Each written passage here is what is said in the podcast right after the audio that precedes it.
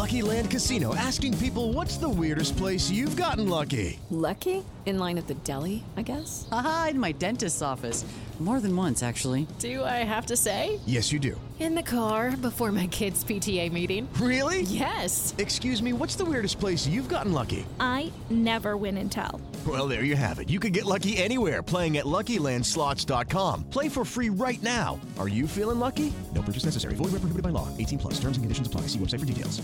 Welcome to From Beneath the Hollywood Sign. If you love old movies, Hollywood history, or the golden age of filmmaking, you've come to the right place. This is the podcast that talks about amazing stories of Tinseltown from another era and fascinating conversations with writer producer Steve Cubine and actress writer Nan McNamara. So, Steve, did Ava Gardner and Howard Hughes have a good relationship? Well, they did until he dislocated her jaw. What? Well, don't worry, she hit him back with an ashtray. From Beneath the Hollywood Sign is the gin joint for you.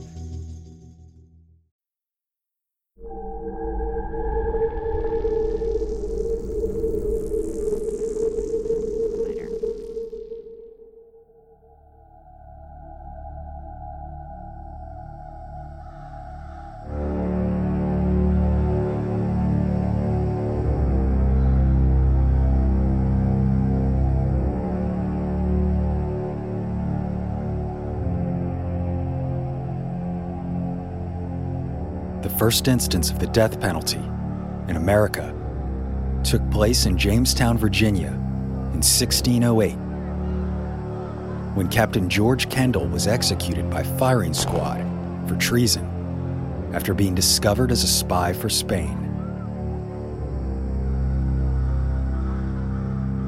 Laws varied from colony to colony, but overall, America's use of capital punishment was greatly influenced by the British, who in the 16th century, under the reign of Henry VIII, executed an estimated 72,000 people for crimes as heinous as murder to those as trivial as simple perjury or theft. American adoption of the Bill of Rights in 1789 included the Eighth Amendment, which prohibited cruel and unusual punishment. However, states were free to create their own laws concerning capital crimes, and by today's standards, some were gruesome.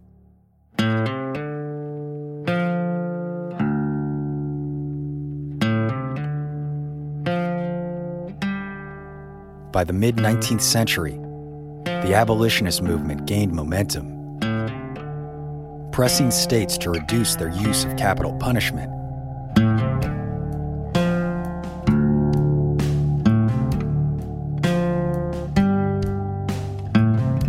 But for one of America's most notorious women, these changes in the legal system came far too late. When, after being put to death for the crime of highway robbery, the reality of her crimes became infused with fiction, fueling the legend that the violent and unrepentant outlaw named Lavinia Fisher was the first female serial killer in the United States. A grim designation that now, two centuries later, many believe could be entirely false.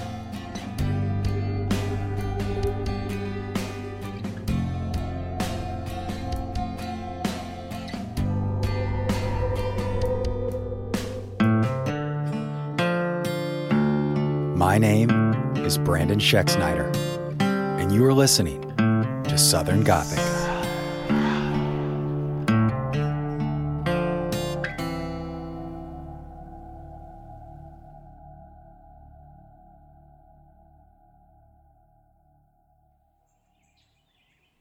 Lavinia Fisher was born between 1792 and 1793. But much of her origin and early life remain a mystery to this day.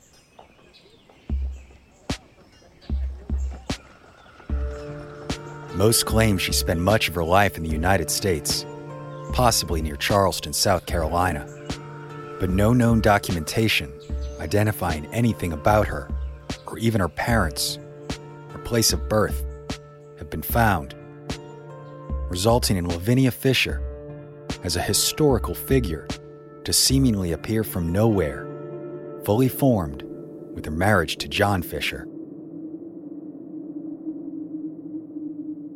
In the early 19th century, the pair made a living operating an inn, catering to the abundant travelers making their way to South Carolina.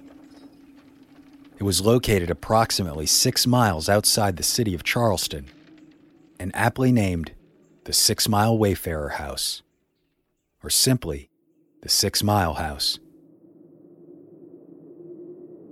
Lavinia was said to be very beautiful and extremely charming, characteristics she successfully used in garnering attention and popularity in both the Fishers' business pursuits as well as the local community.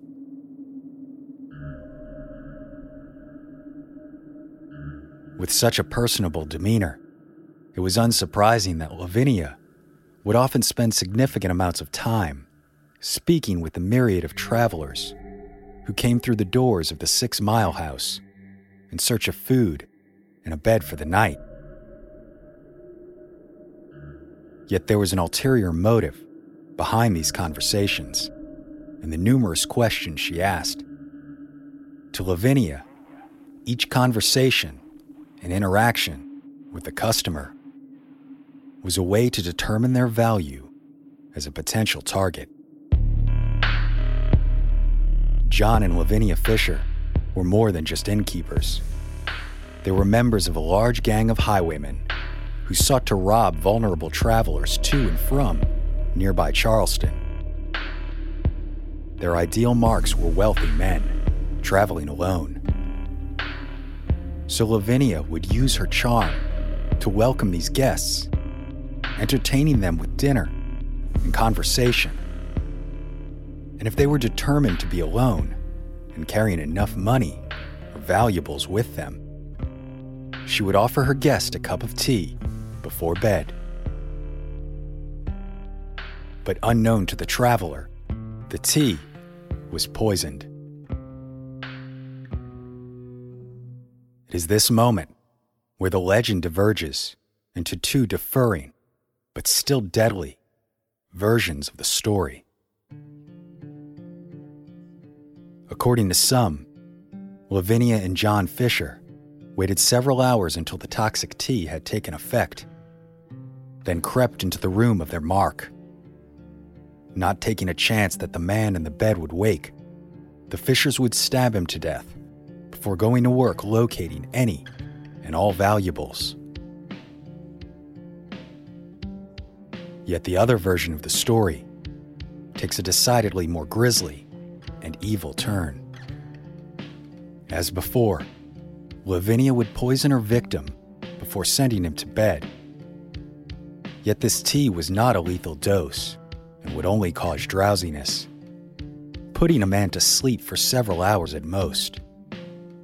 The Fishers then waited until their victim was just on the cusp of sleep before taking action, utilizing a hidden lever that, when pulled, would cause the bed to collapse, dropping out the floor beneath it, throwing the victim into a pit below where he was killed. Some have even claimed that this pit was filled with sharpened spikes, pointing upwards to impale their victim.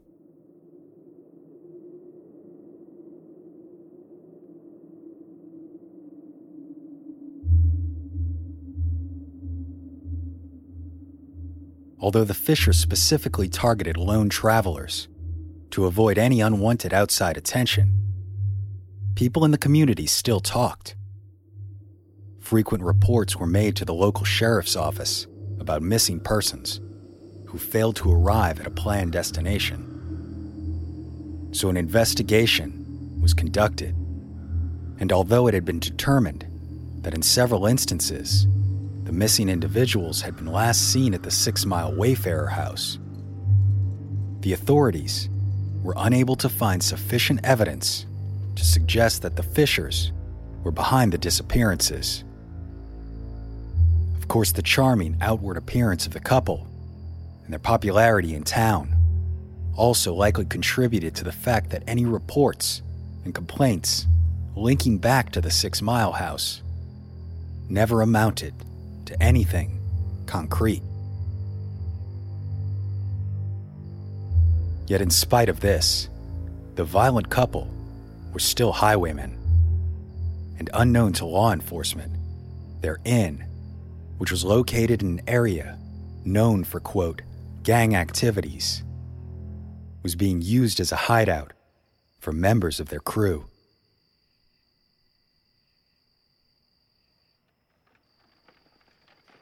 In February 1819, it was reported in the Charleston Post and Courier newspaper that locals had gathered a group of men to travel to the Fishers neighborhood and put an end to the criminal activities occurring there.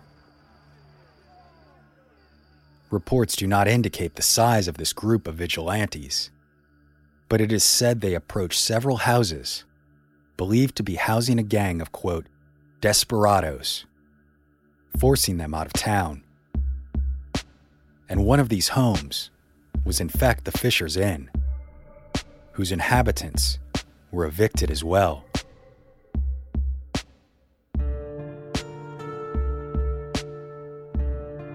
Believing they had accomplished what they had set out to do, the vigilantes quickly returned to their homes in Charleston, leaving a single man named David Ross to stand watch for any further criminal activity.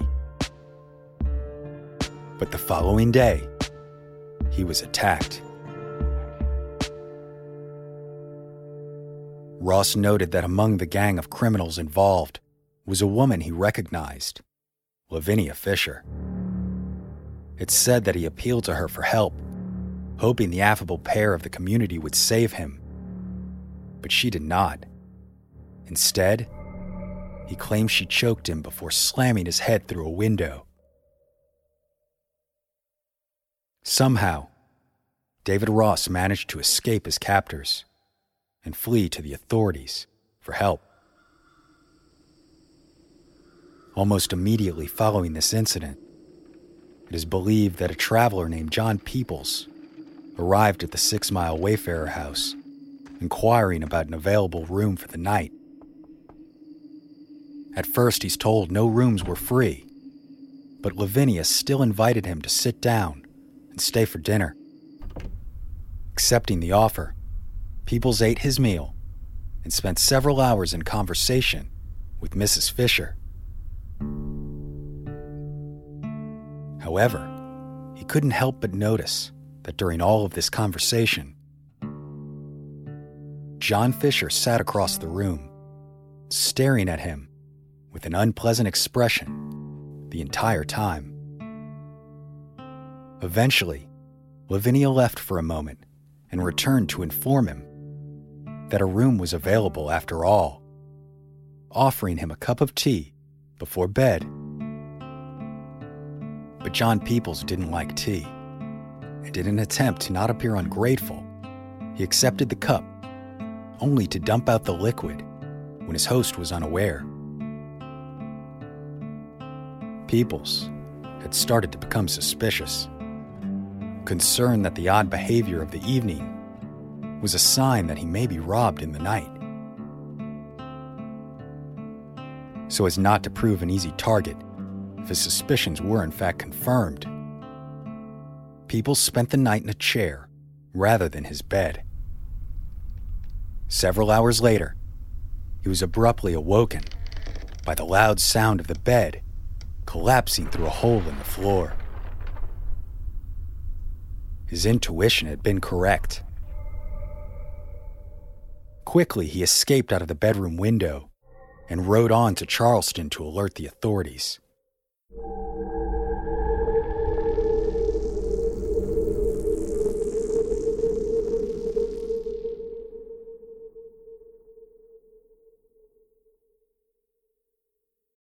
Lucky Land slots, you can get lucky just about anywhere. Dearly beloved, we are gathered here today to. Has anyone seen the bride and groom?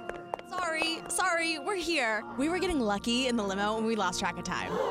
No, Lucky Land Casino, with cash prizes that add up quicker than a guest registry. In that case, I pronounce you lucky. Play for free at LuckyLandSlots.com. Daily bonuses are waiting. No purchase necessary. Void were prohibited by law. 18 plus. Terms and conditions apply. See website for details.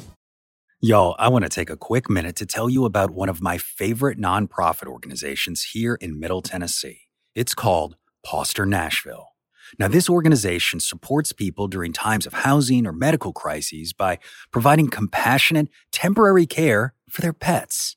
That's right, Poster helps secure loving homes for beloved little furballs when their human companions are going through things that might otherwise cause them to have to give them up. But since Poster began back in 2020, they've been able to reunite nearly 250 pets with their loving pet parents after they were able to secure housing, keeping families together through tough times. Of course, y'all, I have to say from personal experience, it's been an awesome program to be around. My kids and I have been fortunate enough to hang out with some of the pups, and trust me, what Poster is doing through a devoted network of volunteers is absolutely heartwarming. So if you'd like to help, Poster is in the middle of their annual fundraiser right now, trying to hit a goal of $20,000. And it would mean the world to me if you'd consider helping us get there. All you got to do is visit southerngothicmedia.com slash bark. That's right, southerngothicmedia.com slash bark.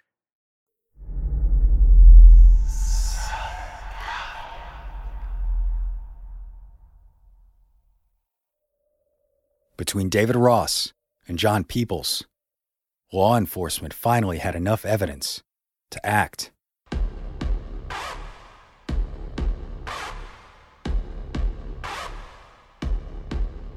Immediately, police were dispatched to the Six Mile House, where they discovered John and Lavinia Fisher, along with several other gang members.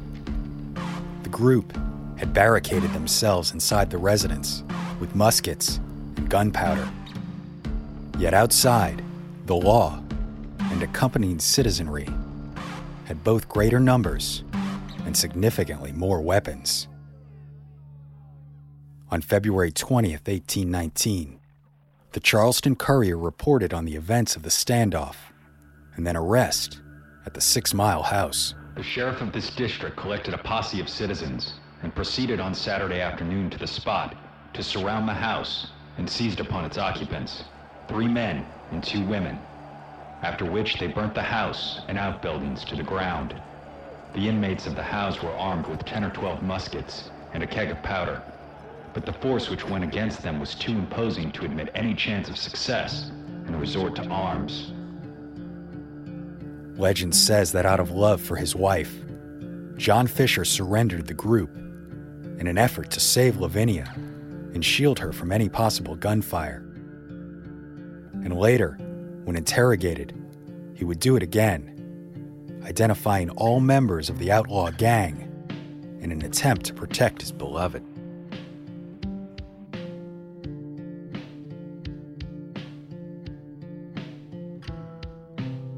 After the Fishers' arrest, the Six Mile Wayfarer house and surrounding property was thoroughly searched by police. It's said that hidden passages were discovered in the walls and underground, allowing the Fishers to move through the property without being seen by anyone. Also said to be found on the property were personal items that could be traced back to dozens of travelers who'd gone missing in the area. In addition, the sheriff is said to have located the poison laced tea used to drug victims and the mechanism that opened the floorboards beneath the bed. But most gruesome of all was the discovery of a basement hiding the remains of upwards of 100 people.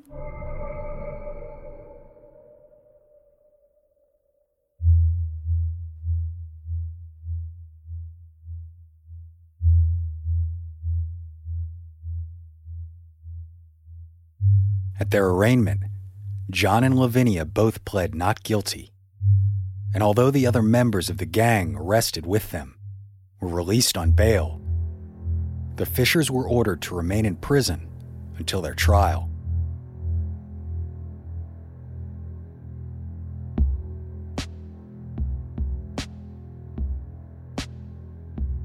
In May of 1819, the trial jury rejected their claims of innocence and found them guilty on the charge of highway robbery, which at the time was still a capital offense carrying a death sentence. However, the Fishers were allowed an appeal and were given a reprieve until the following January. During those intervening months, still in prison, the couple occupied themselves with plans to escape. They were held in a 6 by 8 foot cell in the Charleston jail, now known as the Old City Jail. But their cell had a window, and the prison was not very well guarded. So on September 13th, they attempted to escape with a rope made of prison linens.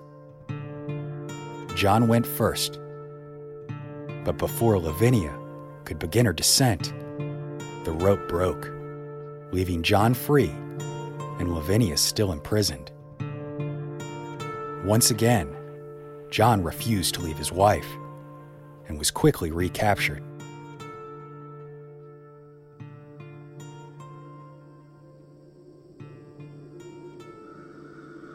Although the couple had been granted a second chance with an appeal, the verdict did not change.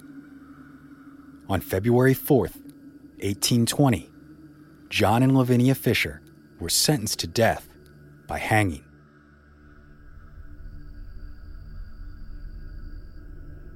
Two weeks later, on February 18th, they were brought to the gallows, erected in front of the jailhouse. John was scheduled to die first. And in the last few minutes before his execution, Reverend Richard Furman read a letter to the assembled crowd, which John had written. It acknowledged his acceptance of Christianity, but maintained his innocence, asking for mercy. After the letter was read, Fisher made one last plea, but then contradicted himself by asking for forgiveness for the wrongs he committed, in spite of just claiming his innocence. Either way, no mercy was granted, and John Fisher was executed by hanging.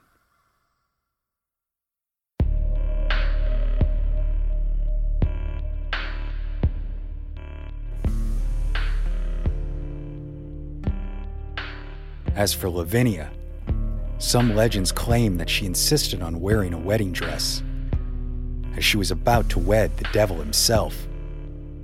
But others say it was a way to entice a man to marry her on the spot. This makes reference to the tradition that married women could not be executed. And by having John Fisher die first, Lavinia would no longer be a wedded woman. Nevertheless, no proposal was offered.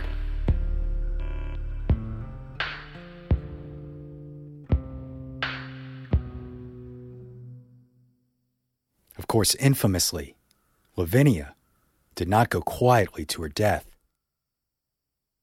She refused to walk to the gallows and had to be picked up and carried to them, ranting and raving the entire way. And in the moment before the executioner tightened the noose around her neck, Lavinia used her last breath to scream at the crowd. If you have a message you want to send to hell, give it to me. I'll carry it. She then jumped off the scaffold herself before the executioner could carry out his job, dying before a crowd of roughly 2,000 people. Several of whom went on to say that they had never seen such a wicked stare or chilling sneer as that on Lavinia's face at the end.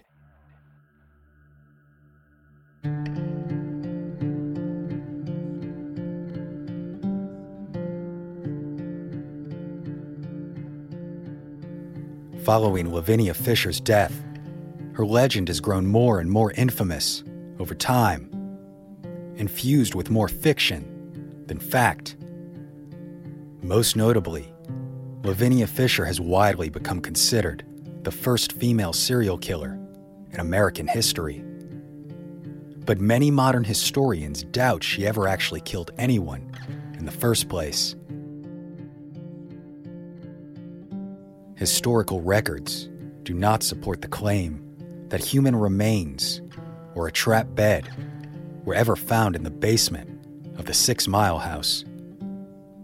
Several bodies were, in fact, discovered, buried outside, but no evidence could link them to murderous activities. In addition, when the Fishers were arrested and put on trial, it was not for murder, but rather highway robbery.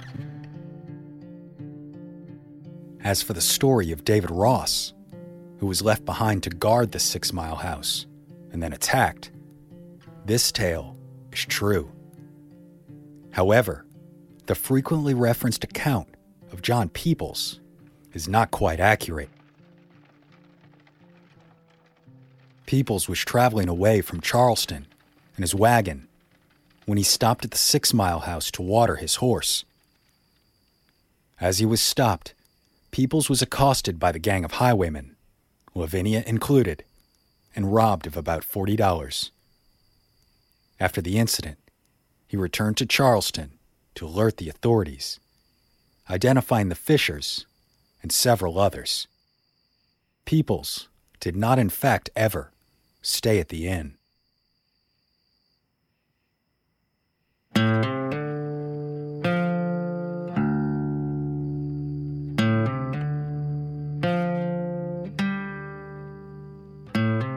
Finally, as visually impactful as Lavinia standing on the gallows in her wedding dress is, this too did not actually happen.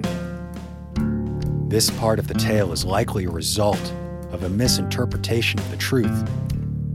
Both John and Lavinia went to their deaths wearing the standard garb for the condemned a loose fitting white robe worn over their clothes.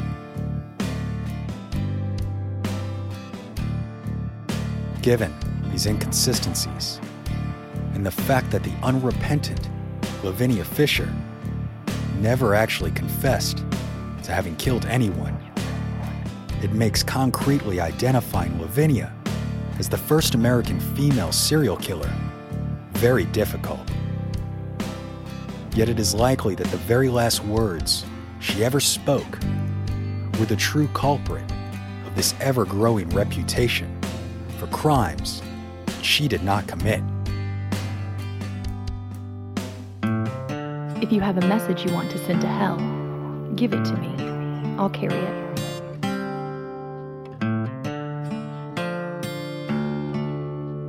My name is Brandon Schexnayder, and you are listening to Southern Gothic.